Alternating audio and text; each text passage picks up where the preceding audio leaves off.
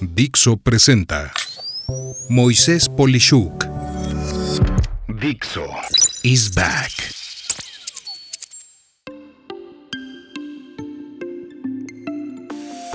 El negocio de matar información en Internet. Seguramente has escuchado la famosa frase que clama que lo que pasa en Las Vegas se queda en Las Vegas. Y tal vez eso era posible antes de la era de Internet, porque lo común ahora es que lo que pasa en Internet o donde sea se queda en YouTube, Twitter, TikTok, Facebook, Instagram, etcétera, etcétera, etcétera. Y aquí viene un fenómeno muy delicado que quiero abordar en este episodio, y es cuestionarnos ¿cuándo es válido querer borrar la existencia de información que nos daña en Internet y cuándo no? Aquí te expongo mis razonamientos. No hay la menor duda de que cualquier responsable de recursos humanos en cualquier organización, cuando desea contratar tus servicios, hará su mejor esfuerzo para revisar lo que se conoce como tu huella digital, de la cual, por cierto, hablé en mi episodio ciento cuarenta de esta temporada, y te sugiero escuchar, dejándote la liga en la descripción de este episodio. Allí, te comento el riesgo reputacional que corres cuando haces, entre comillas, tonterías, y luego además las publicas, sean audios, videos o hasta un simple mensaje de texto en Twitter o alguna de tus redes sociales.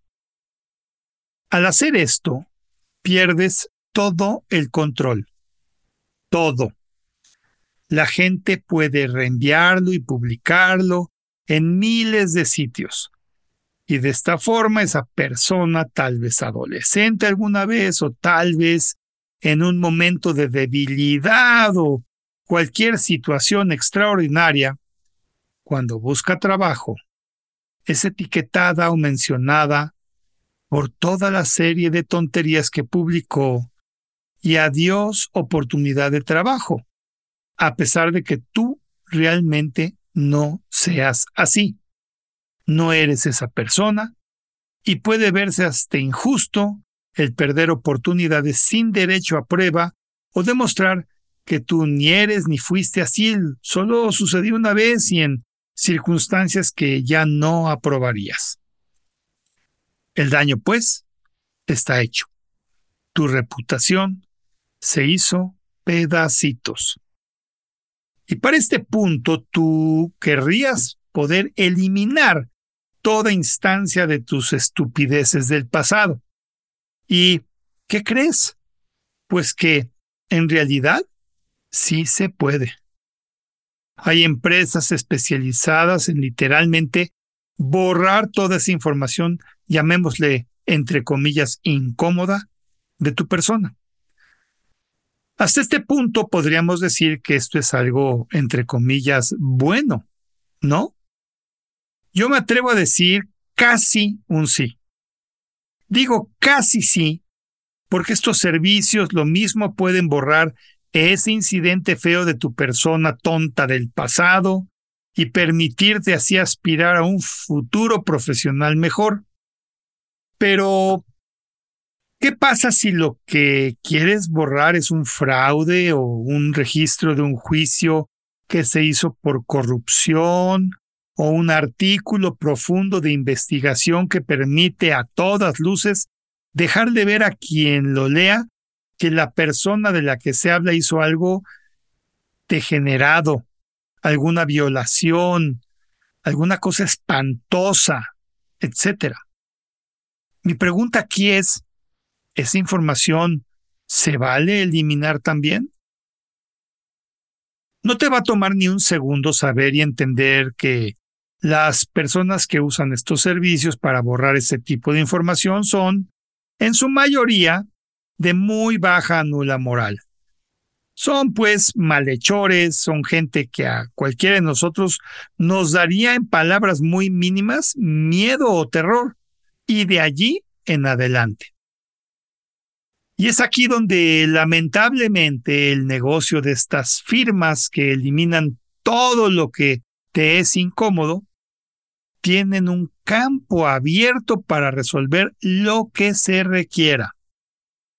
A veces con mera tecnología, a veces agregando artimañas legales y a veces con otros métodos que no quiero ni imaginarme.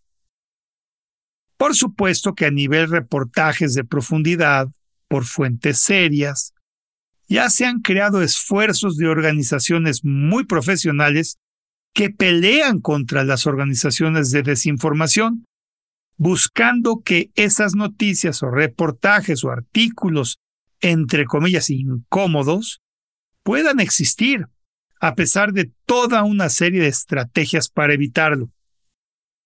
Mi conclusión en este tema no es fácil. Por un lado, me compadezco de las personas que en algún momento cometieron un error tonto, no criminal, más bien bochornoso, y que sigan siendo perseguidas para siempre por este asunto.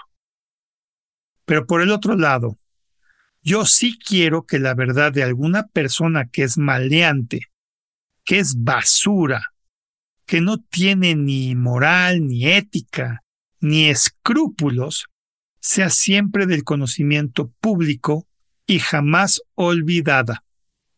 Jamás. Es un tema complicado, pues estas empresas siempre buscarán el mercado más grande. Y ese mercado es precisamente el de los indeseables. Ojalá y con el tiempo, estas empresas tengan motivación a no eliminar una verdad espantosa por lucrar con este tipo de verdad. Soy Moisés Polishuk y agradezco que me hayas escuchado. Hasta la próxima. Dixo is back.